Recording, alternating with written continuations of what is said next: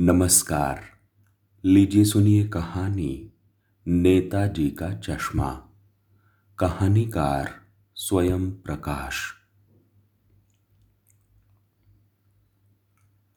हालदार साहब को हर पंद्रहवें दिन कंपनी के काम के सिलसिले में उस कस्बे से गुजरना पड़ता था। कस्बा बहुत बड़ा नहीं था। जिसे पक्का मकान कहा जा सके, वैसे कुछ ही मकान, और जिसे बाज़ार कहा जा सके, वैसा एक ही बाज़ार था। कस्बे में एक लड़कों का स्कूल, एक लड़कियों का स्कूल, एक सीमेंट का छोटा सा कारखाना, दो ओपन एयर सिनेमा घर और एक ठो नगर पालिका भी थी। नगर पालिका थी तो कुछ न कुछ करती भी रहती थी। कभी कोई सड़क पक्की करवा दी, कभी कुछ पेशाब घर बनवा दिए, कभी कबूतरों की छतरी बनवा दी तो कभी कवि सम्मेलन करवा दिया।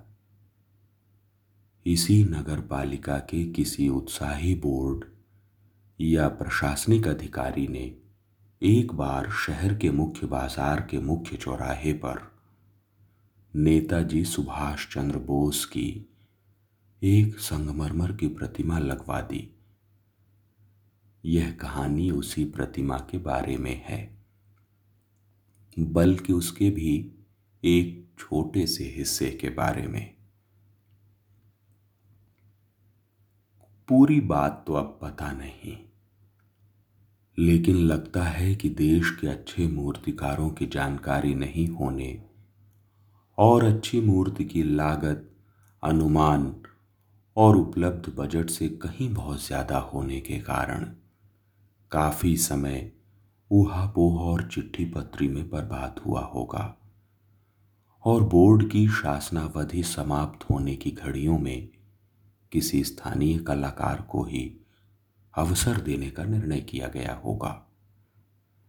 और अंत में कस्बे के इकलौते हाई स्कूल के इकलौते ड्राइंग मास्टर मान लीजिए मोतीलाल जी को ही यह काम सौंप दिया गया होगा, जो महीने भर में मूर्ति बनाकर पटक देने का विश्वास दिला रहे थे।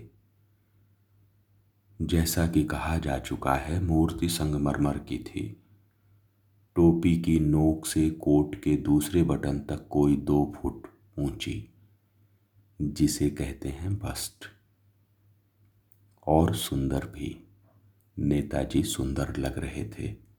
कुछ कुछ मासूम और कमसिन फौजी वर्दी में। मूर्ति को देखते ही दिल्ली चलो और तो मुझे खून दो, वगैरह याद आने लगते थे। इस दृष्टि से यह सफल और सराहनीय प्रयास था। केवल एक चीज़ की कसर थी जो देखते ही खटकती थी। नेताजी की आँखों पर चश्मा नहीं था। यानी चश्मा तो था, लेकिन संगमरमर का नहीं था। एक सामान्य और सचमुच के चश्मे का चौड़ा काला फ्रेम मूर्ति को पहना दिया गया था।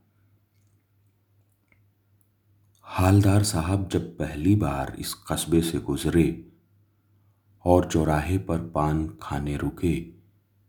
तभी उन्होंने इसे लक्षित किया और उनके चेहरे पर एक कौतुक भरी मुस्कान फैल गई। वाह भाई, यह आइडिया भी ठीक है। मूर्ति पत्थर की, लेकिन चश्मा रियल। जीप कस्बा छोड़कर आगे बढ़ गई। तब भी हालदार साहब इस मूर्ति के बारे में ही सोचते रहे। और अंत में इस निष्कर्ष पर पहुँचे कि कुल मिलाकर कस्बे के नागरिकों का यह प्रयास सराहनीय ही कहा जाना चाहिए। महत्व मूर्ति के रंग रूप या कद का नहीं, उस भावना का है। वरना तो देशभक्ति भी आजकल मज़ाक की चीज़ होती जा रही है। दूसरी बार जब हालदार साहब उधर से गुजरे तो उन्हें मूर्ति में कुछ अंतर दिखाई दिया। ध्यान से देखा तो पाया कि चश्मा दूसरा है। पहले मोटे फ्रेम वाला चौकोर चश्मा था। अब तार के फ्रेम वाला गोल चश्मा है। हालदार साहब का कौतुक और बढ़ा। वाह भाई, क्या आइडिया है? मूर्ति कपड़े नहीं बदल सकती, लेकिन चश्मा तो बदल ही सकती है। तीसरी बार फिर नया चश्मा था। हालदार साहब की आदत पड़ गई। हर बार कस्बे से गुजरते समय चौराहे पर रुकना, पान खाना और मूर्ति को ध्यान से देखना। एक बार जब कौतूहल दुर्दमनीय हो उठा तो पान वाले से ही पूछ लिया, क्यों भाई? क्या बात है? यह तुम्हारे नेताजी का चश्मा हर बार बदल कैसे जाता है? पान वाले के खुद के मुँह में पान ठूसा हुआ था। वह एक काला, मोटा और खुश मिजाज आदमी था। हालदार साहब का प्रश्न सुनकर वह आँखों ही आँखों में हंसा। उसकी तोंद थिरकी। पीछे घूमकर उसने दुकान के नीचे पान थूका। और अपनी लाल काली बत्ती सी दिखाकर बोला, कैप्टन चश्मे वाला करता है। क्या करता है? हालदार साहब कुछ समझ नहीं पाए।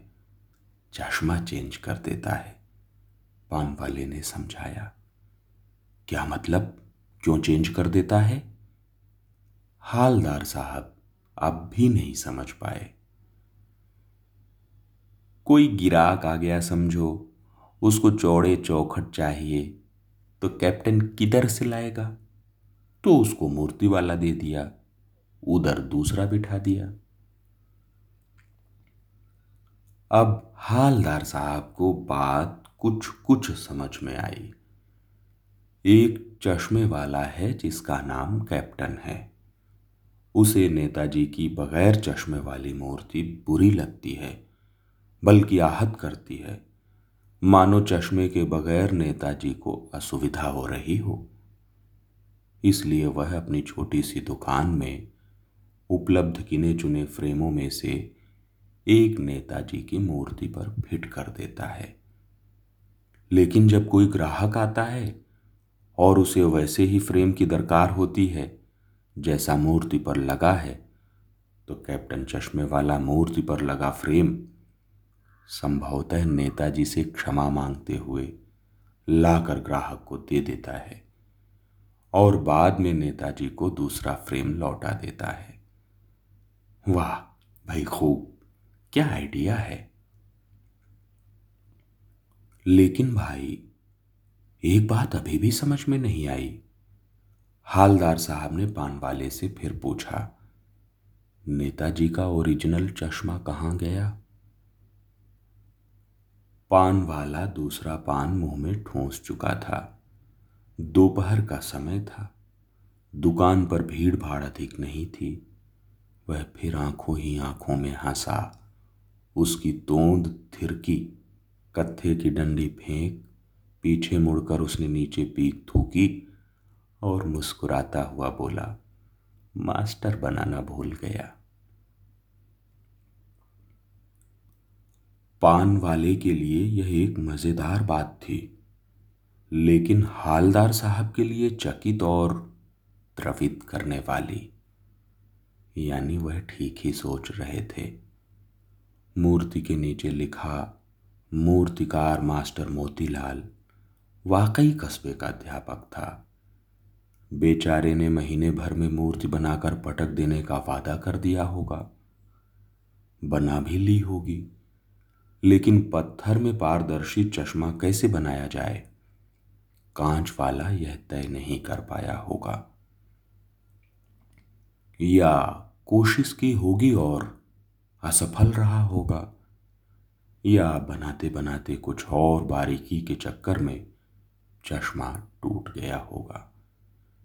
या पत्थर का चश्मा अलग से बनाकर फिट किया होगा और वह निकल गया होगा। उफ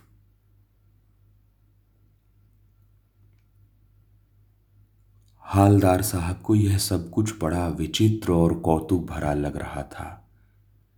इन्हीं ख्यालों में खोए खोए पान के पैसे चुकाकर चश्मे वाले की देशभक्ति के समक्ष नतमस्तक होते हुए वह जीप की तरफ़ चले, फिर रुके, पीछे मुड़े और पान वाले के पास जाकर पूछा क्या कैप्टन चश्मे वाला नेताजी का साथी है?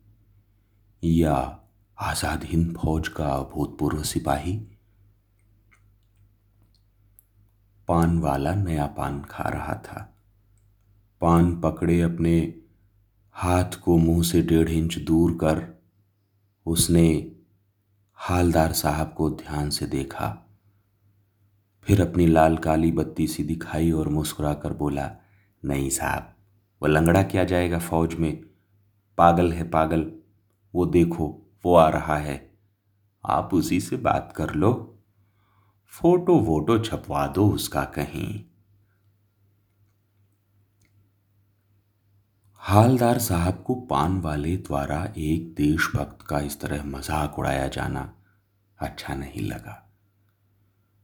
मुड़कर देखा तो अवाक रह गए। एक बेहद बूढ़ा मरियल सा लंगड़ा आदमी, सिर पर गांधी टोपी और आँखों पर काला चश्मा लगाए, एक हाथ में एक छोटी सी संदूकची और दूसरे हाथ में एक बाँस पर टंगे बहुत से चश्मे लिए।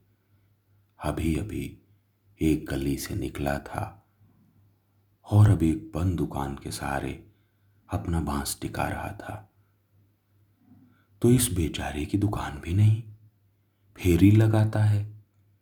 हालदार साहब चक्कर में पड़ गए। पूछना चाहते थे, इसे कैप्टन क्यों कहते हैं?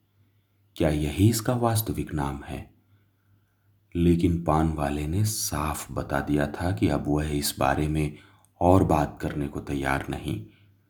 ड्राइवर भी बेचैन हो रहा था। काम भी था। हालदार साहब जीप में बैठकर चले गए। दो साल तक हालदार साहब अपने काम के सिलसिले में उस कस्बे से गुजरते रहे और नेताजी की मूर्ति में बदलते हुए चश्मों को देखते रहे। कभी गोल चश्मा होता तो कभी चौकोर, कभी लाल, कभी काला, कभी धूप का चश्मा, कभी बड़े कांचों वाला गोगो चश्मा। पर कोई ना कोई चश्मा होता ज़रूर। उस धूल भरी यात्रा में हालदार साहब को कौतुक और प्रफुल्लता के कुछ क्षण देने के लिए। फिर एक बार ऐसा हुआ कि मूर्ति के चेहरे पर कोई भी कैसा भी चश्मा नहीं था। उस दिन पान की दुकान भी बंद थी। चौराहे की अधिकांश दुकानें बंद थीं। अगली बार भी मूर्ति की आँखों पर चश्मा नहीं था। हालदार साहब ने पान खाया और धीरे से पान वाले से पूछा, क्यों भाई, क्या बात है? आज तुम्हारे नेताजी की आँखों पर चश्मा नहीं है? पान वाला उदास हो गया। उसने पीछे मुड़कर मुँह का पान नीचे थूका। और सिर झुकाकर अपनी धोती के सिरे से आँखें पोछता हुआ बोला, साहब, कैप्टन मर गया। और कुछ नहीं पूछ पाए हालदार साहब। कुछ पल चुपचाप खड़े रहे, फिर पान के पैसे चुकाकर जीप में आ बैठे और रवाना हो गए। बार बार सोचते, क्या होगा उस कौम का? जो अपने देश की खातिर घर गृहस्थी, जवानी, ज़िंदगी, सब कुछ होम देने वालों पर भी हंसती है और अपने लिए बिकने के मौके ढूंढती है। दुखी हो गए। पंद्रह दिन बाद फिर उसी कस्बे से गुजरे। कस्बे में घुसने से पहले ही ख्याल आया कि कस्बे की हृदय स्थली में सुभाष की प्रतिमा अवश्य प्रतिष्ठापित होगी। लेकिन सुभाष की आँखों पर चश्मा नहीं होगा। क्योंकि मास्टर बनाना भूल गया और कैप्टन मर गया। सोचा, आज वहाँ रुकेंगे नहीं, पान भी नहीं खाएँगे, मूर्ति की तरफ़ देखेंगे भी नहीं, सीधे निकल जाएँगे।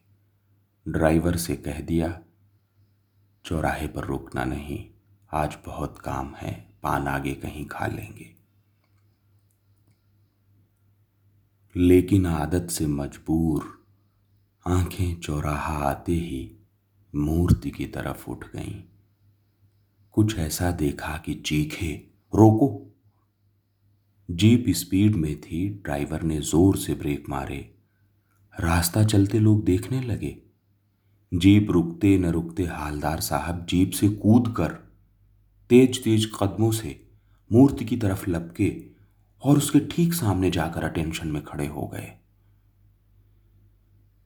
मूर्ति की आँखों पर सरकंडे से बना छोटा सा चश्मा रखा हुआ था। जैसा बच्चे बना लेते हैं। हालदार साहब भावुक हैं। इतनी सी बात पर उनकी आँखें भर आईं।